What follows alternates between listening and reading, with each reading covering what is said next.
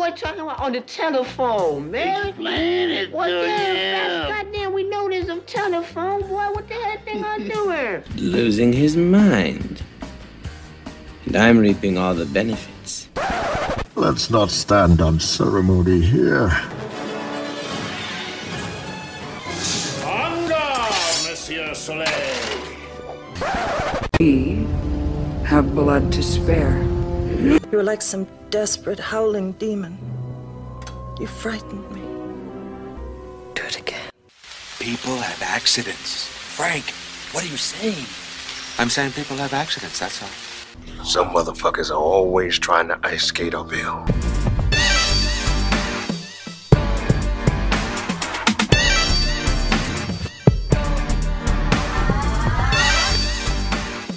Welcome to Comic Con's the Geek Podcast for the rest of us. Who are the rest of us? My name is Nick Stevens, and I'm your host. But in a way, aren't we all trying to get through the commercials one day at a time?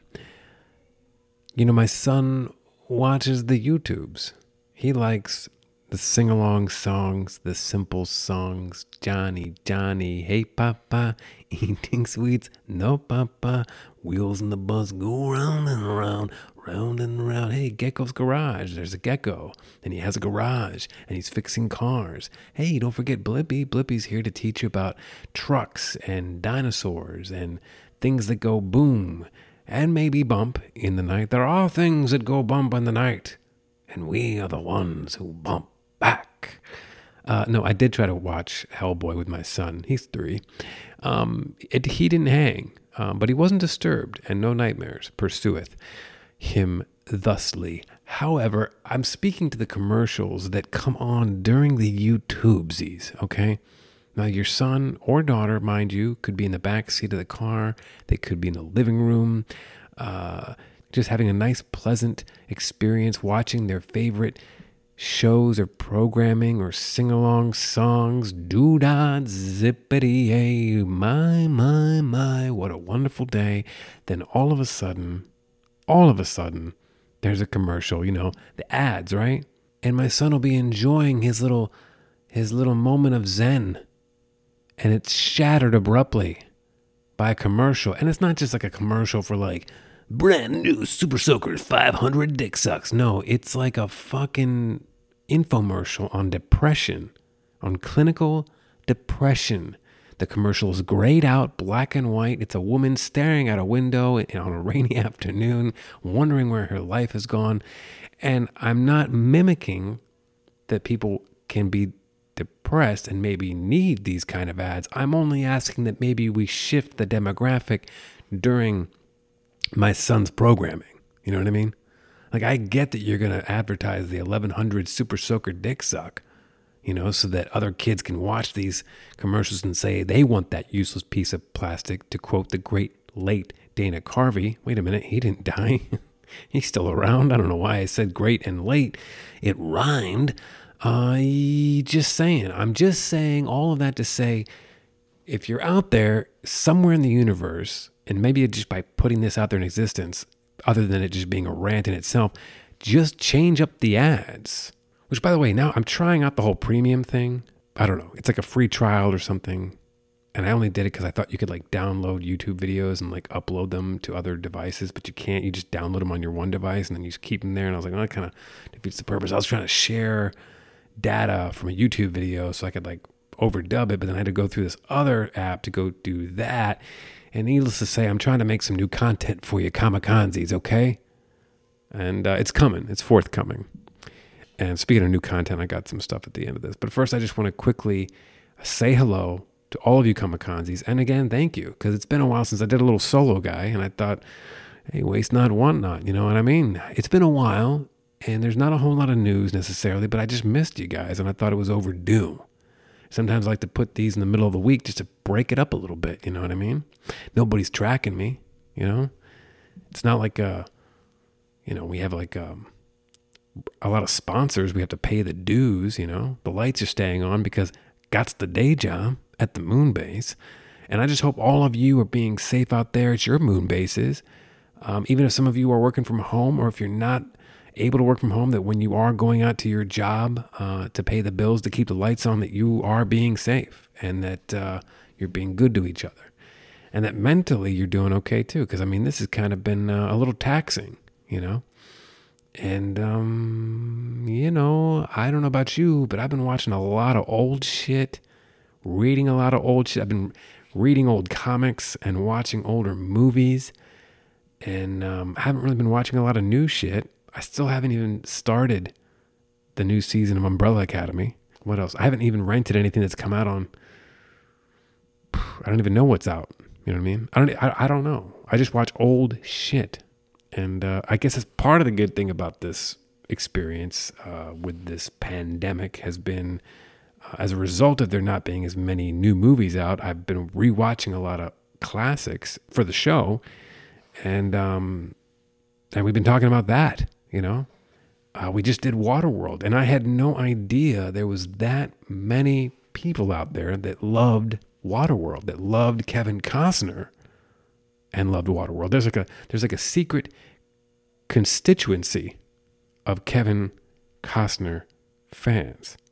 I talked I talked to my Monomoto. I reached out to him today. I was like, "Hey, my man."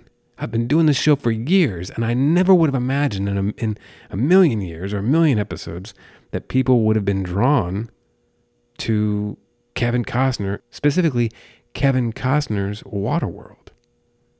You know what I mean? I mean, to me, that just kind of blew me away. And uh, Mr. James Powell, my Monomoto, well, he was also enthusiastic. He responded in kind. Gives a fuck?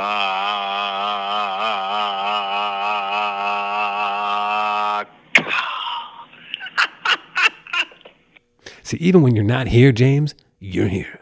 My Monomoto, my Monomanashi. I would have thought we would have gotten a little bit more feedback for our off the rails uh, expose on the on the sexiest and hottest aliens. You know, we are living in a post hashtag Me Too era, and this show, um, my show, including myself, can be a little insensitive at times, uh, culturally and sexually. Um, but then sometimes we try to be relevant with the times also by acknowledging that we are just that by being inappropriate and being insensitive.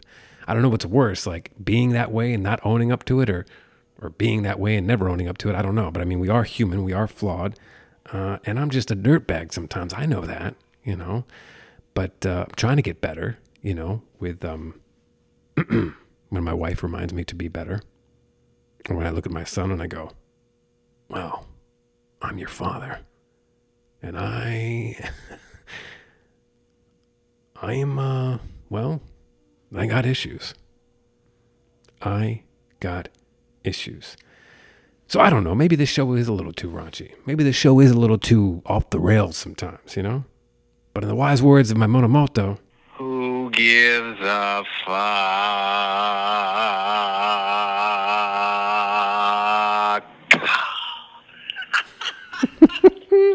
uh, it's, it's so good. I love it. I just, uh, I want it. I love it. I want some more. it. And speaking of wanting some more, you guys know that I fucking I love Zatanna. You know what I mean? I mean, I don't just I don't just love Zatanna, but I mean, I fucking I fucking love Zatanna. Little baby boy's asleep, so I don't want to go too off the rails tonight. But I fucking love Zatanna, and uh, Emilia Clarke is rumored to be playing her in a new Zatanna project, a Justice League Dark project. I'm assuming we're going to get more on that in a couple weeks at the DC Fandom. Can't fucking wait. Getting a little thirsty. People keep dropping breadcrumbs along the way. And it's uh, it's driving me a little nuts, you know, especially since it's been so dry with the news. But this is going to be a big event, and uh, it might be one standalone picture. It might be a show. HBO Max is kind of in the mix. I've heard. I'm also hearing rumors of Kathy Bates playing um, Granny Goodness in the New Gods movie. That's finally getting a some light of day. You know, Ava DuVernay's uh, long talked about, long gestating adaptation of the popular Jack Kirby book. Uh, so that could be pretty astounding. Um, all of this is very exciting, and I can't fucking wait. I don't know. It's going to give Marvel a run for its money too. I think we're getting a resurgence of the DC universe. I know I kind of said that before, but with everything that's on HBO Max, with Doom Patrol wrapping up nicely, uh, Teen Titans being successful, Swamp Thing, it is what it is. But at least content wise, it was it was good for what it was. You know, it just didn't get. I don't really know why it didn't get picked up. I mean, it was kind of slow, but um, the comics uh, have been going insane the content just on the app alone, and then of course everything with HBO Max. I just feel like we're gonna get a big push this year, like 2020 into 2021 is gonna be the big, the big DC breakthrough where they're gonna kind of get into their own. I mean, even Pattinson's talking about showing up on the DC uh, fandom event to promote the Batman. You know, we might get a trailer. I know we're going to get a, a, Snyder Cut trailer at least. So all of this stuff is fucking exciting. We're living in a great time. You know, this is great. Except for all the other, you know, suffering and um, injustices and maniacal laughter in our nation's capital. Uh, we're living in a crazy time, you know, but I try to look at the good and not so much the bad um, which leads me to my next point. Um, really, I wanted to come on here and shamelessly promote some new content uh, that I've been working on behind the scenes. Back in January, I put out a song, Afraid by David Bowie. It was a cover. And I had talked about how I was in the process of working on a little album with some friends, and it was going to be a collaborative piece. Uh, well, I didn't stop. I kept working on that even into the quarantine, it slowed things down a little bit. But then in the last few months, when they lifted some restrictions, I did visit Mr. Johnny Barnes himself uh, in the studio. We adhered to the CDC guidelines. Kids, don't worry, Papa Stevens is okay. And I checked her out myself. Not a drip. but we're uh, we're we're trucking along on this thing. Of course, it's not going to be as much of a collaborative effort with as many people uh, because it's hard to do that when you have to kind of socially distance. It's hard to record with a lot of different people, especially if those people aren't like near you. And I know what you're thinking, like, why don't you just do some cool Zoom sessions? But again, it's just it's a lot harder to do that and make it sound really good if you don't have all the right equipment and all that stuff. And maybe I'm just making excuses, but the point is Johnny Barnes himself is a room full of musicians. So that's another reason. So I think so far it's like three and three, three originals and three covers. Uh, Jimmy Gold Cadillac Johnson has contributed, and Johnny Barnes has contributed, and there might be some more down the road. I don't know. It might end up just being the three of us, to be honest, because we're the only ones so far that have been able to make some time for this thing, um, and still do the whole social distance thing apart. Uh, I've been able to record some tracks by myself acoustically in the garage, and then send them to John for mixing, and vice versa. So it's been very collaborative. And the song I wanted to drop for you guys to give you a little tasty tasty of this forthcoming uh, EP slash album, I don't even know what you want to call it, collection of songs uh, by me and my friends. Well, it's a Mudhoney cover. And I've always loved Mudhoney ever since the fucking 90s. I'm a, I'm a kid up from the 90s. I'm a teenager from the 90s. I'm, I'm a 90s guy and I never left the goddamn 90s. And uh, this particular song is A Thousand Forms of Mind off their 1998 album, Tomorrow Hits Today. Now, I've always loved this song, and I used to listen to it on the way to school, you know, and I'd be like playing air drums and shit and singing along. I always loved Mudhoney's music. I liked the angst in it. I liked the rawness of it. I liked the simplicity of it too. It was always like a handful of riffs. They butted up against each other. Nothing was ever too complex, but it was just layered and raw, and um, just a just a phenomenal band. If you don't know who they are, you Google and give it tasty. Especially the album I'm referencing, Tomorrow Hit Today, came out in '98 it was a formative year for me getting into different bands as a result of being into one to two bands coming out of the Seattle scene. And I never left the bedside of Mudhoney, even when they kind of ailed through the early 2000s, late mid to late 2000s. And they're still around, they're still kicking, you know what I mean? But they're just they just never broke the stride that some of those other some of their other neighbor neighbors from the area during the 90s grunge scene. Um, they just never broke stride the way those other ones did. But I love the lyrics of this song because it really kind of breaks it down. Um, to me, it kind of reminds me of being like a wandering mad drunk for many years. And um, I think about those years a lot as I kind of go through my recovery, being sober now, a little over six years. And it also kind of has a little bit of the um, element of um, surpassing like a crazy time, you know, and you'll hear it in the words, I'm sure. I mean, maybe you get a different vibe out of it. That's what I love about music. But for me, it kind of reminds me of that. And, um, and so I've, I've been trying to pick songs from bands and artists that not only that I respect and love, but also the songs themselves have maybe like a meaning to me uh, during my life and experiences, and maybe also during my life right now with experiences uh, that I'm facing, that we're all facing. So uh, that's what it's about, kids. That's what the rant's about. That's what this little episode is all about. Just trying to shamelessly plug a uh, um, an upcoming project that I'm working on. Well, really, it's I'm sharing art. You know what I mean? I mean, I'm this is me singing a song from Mudhoney. Uncle John himself, Johnny Barnes, he did every single fucking instrument on this recording. He did the guitar, the bass, the drums, you name it. Um, I just did the vocals. There was a lot of vocal layering on this song, which I was also, which was also kind of a challenge for me because I don't usually do a lot of the backup stuff. Um, and so that was fun to kind of experiment with that. But uh, honest to God, I'm just blown away by by John's immense talent that he has, and you'll hear it on this song. I mean, he's riffing, he's playing his fucking ass off. And uh, I had to share it because I just wanted to give you guys another taste. Uh, we have about six or seven songs finished, and I think there's about six or seven more to go.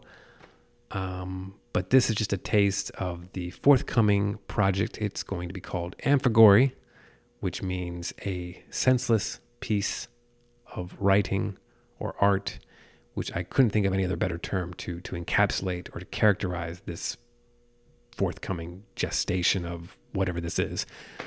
so, thanks for listening. I can never thank all of you enough. I love the feedback. I love the engagement. Please continue to subscribe and follow us. Apple Podcasts, Spotify, wherever podcasts are available. And remember, whatever we said on this show, as always, it's just fiction. Enjoy the song.